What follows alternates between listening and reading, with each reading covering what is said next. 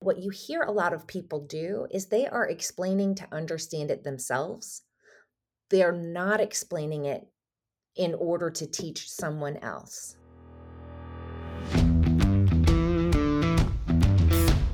Technology is transforming how we think, how we lead, and how we win. From Intervision, this is Status Go, the show helping IT leaders move beyond the status quo, master their craft, and propel their IT vision. Welcome to part four of our new three part series. Yes, you heard that right. As you've been following along with Status Go, we've been doing a series called Compelling Communication. It was born from a recent conversation that we had with CIO Ryan Brubaker of Seven Corners when he stated, At the end of the day, as a CIO, I'm in sales. As you know, we've been interviewing several CIOs with Anita Nielsen, a sales coach. Uh, and we thought it would be an outstanding idea to bring in our next guest to talk about this compelling communication because we've been talking a lot about uh, what we need to do. We need to be like a salesperson. We need to be able to uh, tell our stories within our business as CIOs and IT leaders. But what we haven't touched on is how do we do that? So today's guest is Alex Perry. Alex has been on the show before, you may recall from, I think, uh, year one of the podcast Status Go. She is the CEO and founder of Practically Speaking and the author of Minivan Mogul, a crash course in confidence for women. Welcome back to the show, Alex. Thank you, Jeff. It's good to be here would love for you to spend a, just a little bit here and share a little bit about your background and what it is that you do for professionals of all kinds of industries. But I also know you do work with a few IT folks, as well, information technology folks as well. Ooh, good correct on the IT. We'll get to that later. so, my background, for those who don't know me, I'm a speech language pathologist. So I spent nearly nearly 20 years working with people who either by accident or illness or injury lost their ability to speak or developed an impaired ability to speak. And so I'm really passionate about helping people now in the corporate world learn to use this incredible tool that we have called communication uh, to enhance every aspect of their lives, both professionally and personally. So, about four years ago, I launched into the public speaking presentation communication world with Practically Speaking, and I coach folks one on one. I have done group workshops and public speaking myself, and and that's what I do. My clients range from folks that want to be on a TEDx stage and do big types of talks to um, also folks who that's that's not what they do. They just need to talk better at work. They need to communicate better at work because communication like that's the one thing we can't get rid of at work. We're, we're just can't get rid of it. We have to talk with each other and communicate with each other. And so how do we do that more effectively? How do we do that more efficiently and really make everyone's lives easier through the uh, medium of communication and it doesn't really i mean it matters but it doesn't really matter whether it's spoken communication or written communication a lot of what you teach carries over I know from experience, just as a disclaimer, Alex is my public speaking coach, and uh, we've worked together for, gosh, a year and a half, two years, something like yeah, that. Long uh, time. Uh, oh, longer than that. I forget. You know, pandemic. The pandemic mode is kind of compressed time, uh, so it's probably three years since we first met. Now, anyway.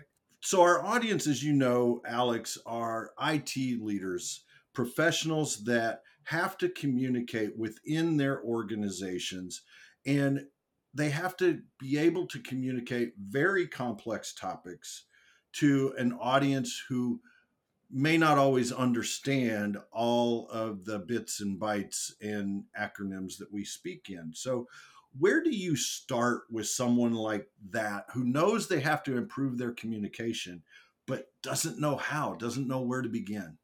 Yeah. Well, where I start is by assessing their language. So, listening to them speak, reading their writing, looking at their presentations. And I'm looking for three things. I'm looking for clarity. How clear is the information? Because I don't speak information technology. So right off the bat, I can, I will know if someone is clear if I can understand what they are saying or what they are writing.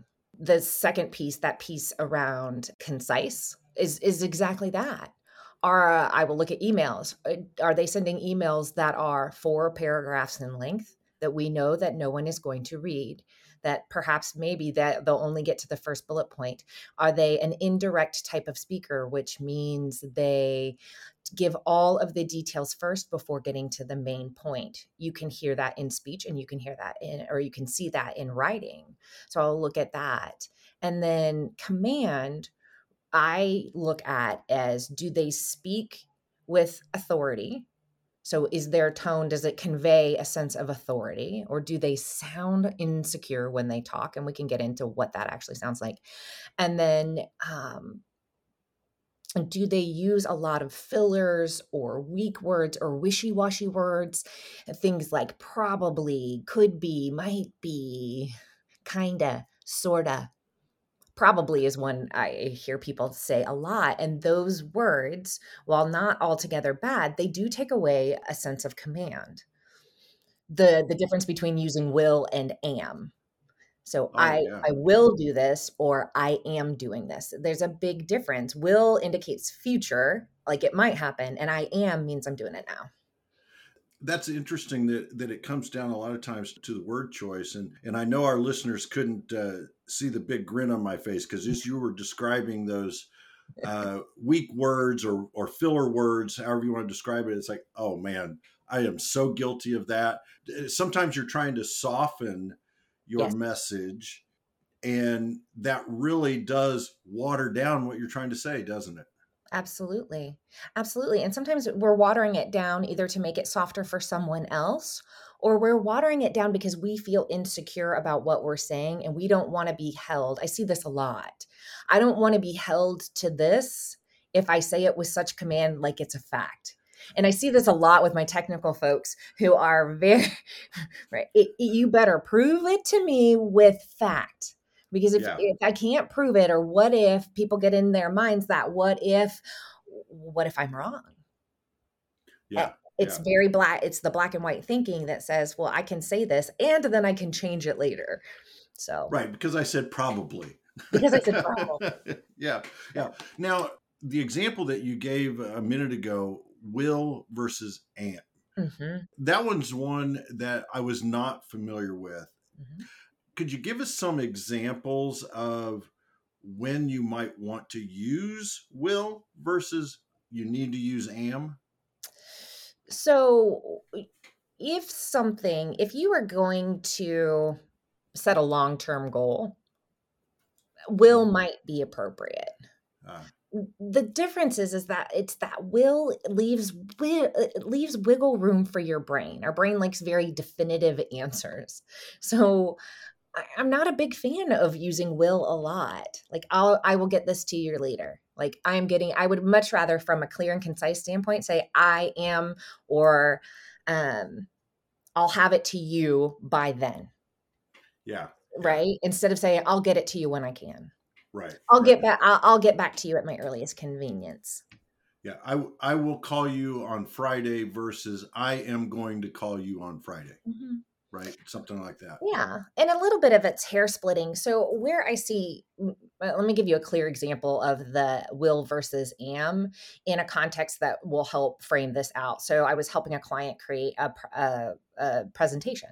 So he's got to get uh, with his executive leadership team, and he needs to show that he's got this strategy in place. So he works with a, uh, his senior leader. Does not like to you know, if he senses lack of confidence, it makes him edgy. So this the leader that I'm working with came to me with his presentation, and it says how we will retain clients. How we will retain clients, and I'm like. Mm it doesn't sound definitive enough. I said, take out the mm-hmm. will. And he's like, what do you mean take out the will? I was like, take out the will. I said, now read it. And it says, how we retain clients. And then he had three clear steps for how they would do that. Oh, yeah. Yeah. So instead of saying will, which leaves it to future, which leaves it to chance, it's i mean i didn't even put in an am because it doesn't make sense there Mm-hmm. grammatically but it for sure carries a different tone this is how we do it versus this is how we might do it which leaves room Yeah. for debate and our brain wants a definitive answer and now i don't sound as confident So clear, concise, commanding. Mhm. Let's talk about clear, uh, just to start there and, and dive a little deeper. You're talking to a, a very technical audience, and um, we have to be able to communicate very complex things Yep. to people who are very, very smart, but aren't in information technology. They're in other areas of the business. So, how do we begin to know if our message is clear and how do we make our message more clear? Mm, okay. So from a like hyper tactical standpoint, when we t- when I talk about clarity, I talk about doing three things, which are shorter sentences. Well, actually, let me say this a different way. So, fewer words per sentence, fewer syllables per word, and ditch acronyms and jargon. Uh, So I'll say it again fewer words per sentence, fewer syllables per word, and then um, ditch acronyms and jargon. those are three great tactical ways uh, to do it. I especially love the acronyms and jargon because I think every profession has their has their jargon. They have their acronyms. We recently on the program had uh, a group of grad students from Ball State University and the School of CICS. Well, CICS to an IT person is a framework from the 60s and 70s that we used to use to uh, write code on top of and it would run our applications right and i'm not explaining it very well because it's been a long time since i've done that so just that acronym means something totally different to whatever audience you're at and it and it sounds so benign to say cics Right. or you know vpn or whatever the whatever it is it that's a great example. And uh, to uh, to an information technology professional it is it there isn't any other meaning but i, I know you did some research uh, one time and i can't remember your quote exactly but you looked up how many words or how many things it stands for uh, and it was a lot. Uh, so 96. 96 I, I knew i knew that. So that that, that that that is a great example. Yeah. so another area and again i'll own it is uh, when you talk about shorter sentences fewer words fewer syllables as you've just heard me rambling i talk in long sentences how do you help someone when you meet them and you start coaching them what things do you suggest to help them make their message more clear by using fewer words and fewer syllables. So if I'm talking with someone and they've got to get up and give a presentation, they've got to talk about their content. More often than not, where we get lost in clarity and conciseness is in a lack of preparation. People ramble because they haven't thought through what they're going to say. So, learning to take a pause, to take a beat, to take a minute, and you could kind of hear me doing this now Mhm, mhm. gives you the opportunity to think of what you want to say and how you're going to say it. When you think about things like using words with fewer syllables, it really is. I go back to an elementary school word game. Mhm. If you are using big, long technical terms, what are the things, how would you describe this? And I'm going to say this knowing you're, again, you touched on, we have an educated audience, but how would you describe this to a first grader? And people are afraid to do that because they don't want to make their audiences feel dumb. However, what we know about people in general is that you, as an IT expert, know 85% more about your subject than I do. You are actually doing me a favor by making it simple. Don't assume that your audience, just because they are educated, will understand what you're talking about. Assumption is the enemy here Yeah.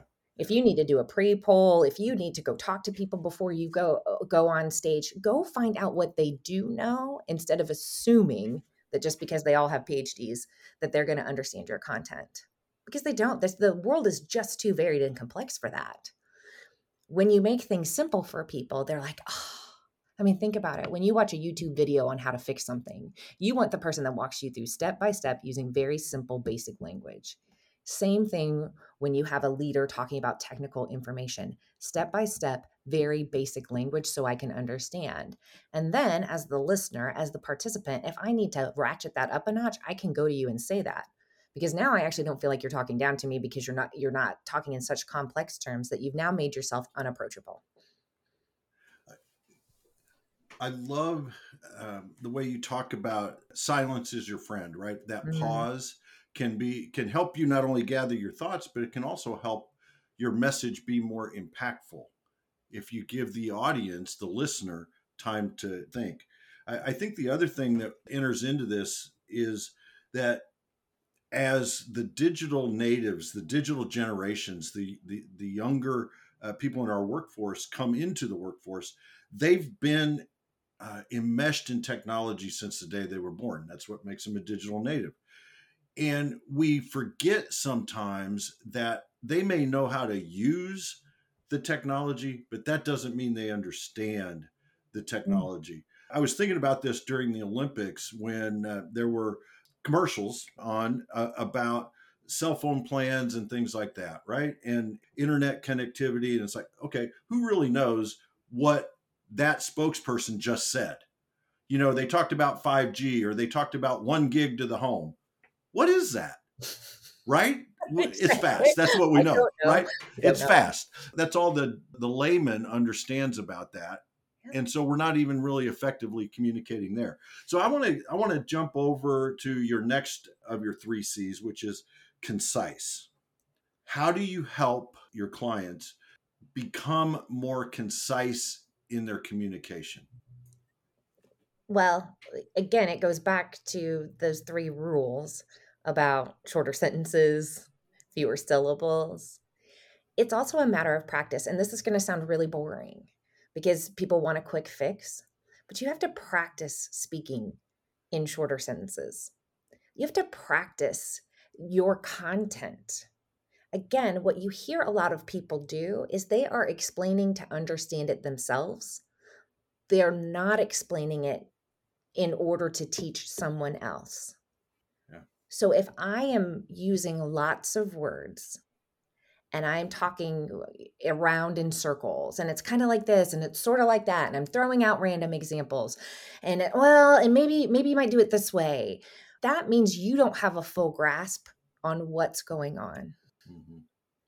You are talking around it to get to a point. So you have to be able to say things over and over and over again. So, one thing that does help is to write out your thoughts, either in bullet point form, in paragraph form, whatever it is that you have to do to get to the point where you can look at what you're going to say and pull out the most important pieces and practice just those pieces. That's what's going to help you with being concise. Again people want a quick fix for communication and i'm not your quick fix girl. Like it takes time and it takes practice. Mm-hmm. so for example you know if you've got a big presentation you might be going through that big presentation it might go through five six seven iterations until you have that content crystallized to a point that it is clear it's concise it's commanding and people can actually understand it mm-hmm. because oftentimes you're learning the content as you go as well. I think the other pitfall that uh, technology leaders fall into a lot of times as well is when they're presenting to uh, the C-suite, the the executive team, an idea, and what they're really trying to do is get a decision. So they're trying to influence a decision. They're lobbying for a project, whatever that might be. And they've been immersed in this discovery mode for this project, sometimes weeks, months, uh, mm-hmm. uh, could even be longer.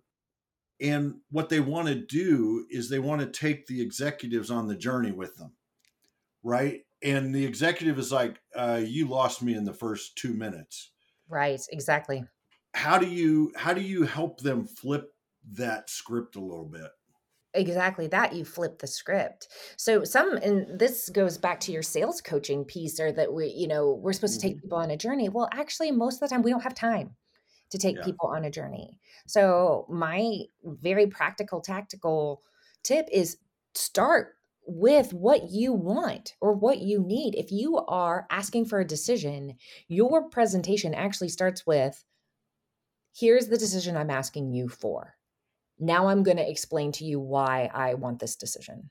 Mhm. So here's the amount of money I need. Here's the piece of technology that I need. Here are the staff and resources that I need. Then I'm going to walk you through it, but I'm going to walk you through it. Here's the other piece, right? So start with a clear objective so the people sitting at the table know what you want. Give them enough information and then let them ask questions along the way. Because again, you went to that journey. You already have answered a bunch of questions, but they haven't. So I coach people a lot on leaving space, less content, more space for conversation. And really, a presentation at its finest is a structured conversation. Yeah. Yeah. It's not a TED talk. It's not a I'm getting up here showing all of my fancy wingdings and pictures and oh god, we spend we waste so much time and energy on that type of thing where if we spent the time and energy on our word choices, on our what is it that I actually need? Have I structured this right? What kinds of questions are they going to ask me? If we spent our time there, we would be much more effective in our meetings and presentations. Yeah. Yeah. When when you talk about uh, commanding, Mhm. that really comes down in some ways to a topic that I know is near and dear to your heart, uh, which is presence.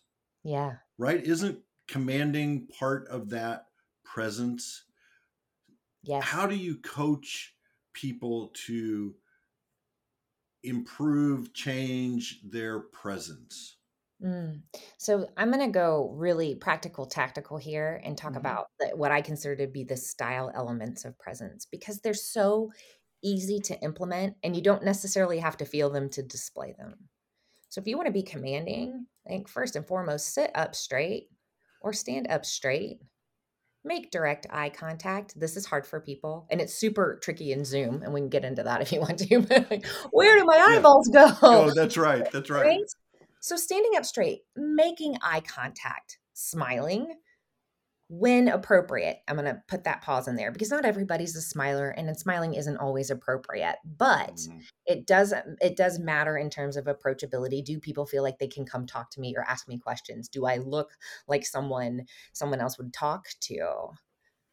The tone of your voice really matters. So lower tones command more authority and watching how you speak. Like we've talked about this before, up talking, which is Mhm. very prevalent and not just prevalent in youth. I see it in men as old as 65, which is where you end a statement like it's a question. Mhm. I like your shirt, Yeah. right? It's that everything sounds like a question. And if you sound like that, you are sending a nonverbal signal that I don't feel confident in what I say. When I make a statement, my voice drops down on the final word. I sound mm. definitive. Even if I don't feel definitive, I sound it. Yeah. Instead of I sound it, I feel definitive. And you can even hear the change in my tone. A lot of times Right. when we start to feel uncomfortable, we'll get a higher pitch if we are amped up and nervous. So practicing what you're going to say out loud actually helps that. So the practical tactical piece of that is do not just practice in your head. You want to sound commanding, you need to hear your own voice, which makes people super uncomfortable, but it's what gets you there. It was what gets you comfortable. For the IT leader that has presentations all the time, um, whether they're formal, hey, I'm doing a PowerPoint up in front of the board, or whether I'm running a staff meeting, whatever it is, do you also suggest that perhaps they record themselves and watch it? Is that something that can be done? Absolutely. Great, great, technology today. You can record yourself on a Zoom call and rewatch it, right? Absolutely. Of course, you want to do that because how else do you know? So mm-hmm. you, the only other measures you have are your own subjective, which is going to be tainted and biased, generally toward the negative. I suck so bad. That's generally where most people go, or, yeah. or other people's perceptions, which are going to be colored by their own lens. So if you record yourself, you get to do all kinds of really cool things. Which, first of all, is figure out what you did well. So many times my clients are immediately start focusing on what did you get? Like, what did I do wrong? And how do I fix it? And I'm like, well, wait, wait, wait a second let's focus on what you did right mm-hmm. and then talk about the one thing and i say one thing because we're trying to keep track of a lot of stuff. What's the one thing that we're going to do that's going to improve this? Did you ramble? Is that is that your big thing? Are you using a lot of filler words? Do we need to work on that? Is it that you struggle to look at the camera? Mm-hmm pick one thing and work on that. Get better at that one thing and then do something else. So many people get frustrated with working on their communication skills because they feel like they have to do it all at once. And that's just not the way it works either. Yeah. That's not the way it works. But yes, record, record, record. And I'm just going to say this now because everybody says, I don't like the sound of my own voice. And we've talked about this before. No one, not many people don't care for the sound of their own voice. And the reason for that is is because when we hear our own voices it actually sounds different in our heads than it does on recording. So mm-hmm. sound waves are carried into our ears and we pick up our voices through bone conduction which is like the vibration of the bones in our ears and in, in, in our skull.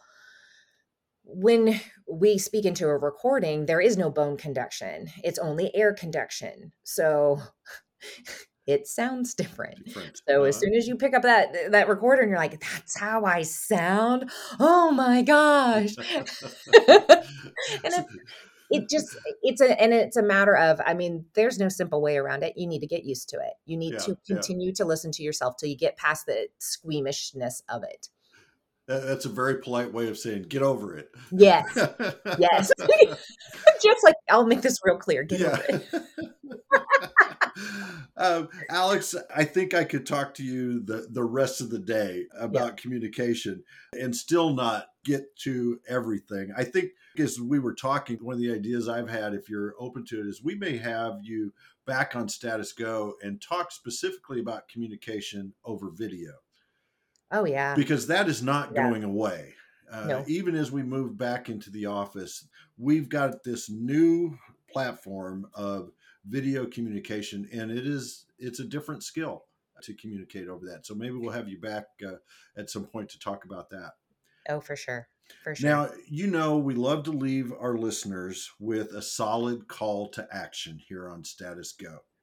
So, what is one thing of all that you covered today? What's one thing that our listeners should go do tomorrow because they listened to you and I today?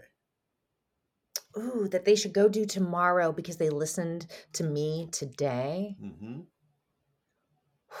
That's big. I want two, Jeff. You can have two. I'm, I'm feeling no, generous today.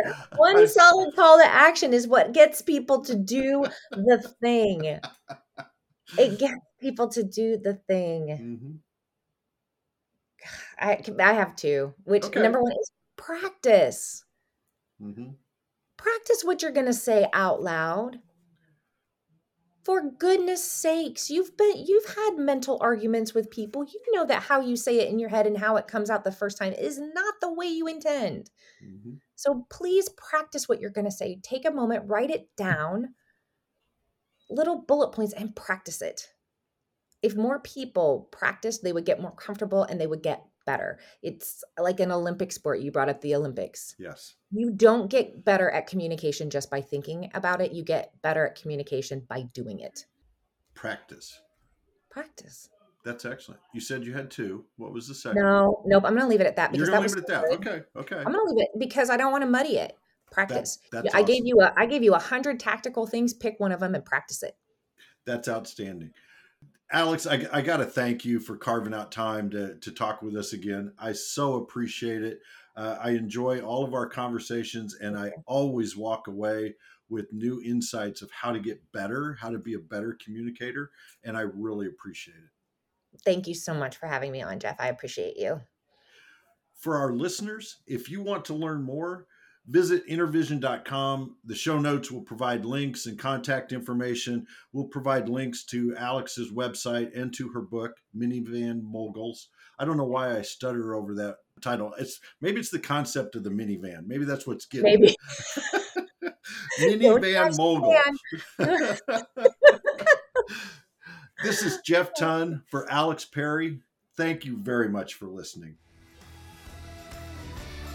You've been listening to the Status Go podcast. You can subscribe on iTunes or get more information at intervision.com.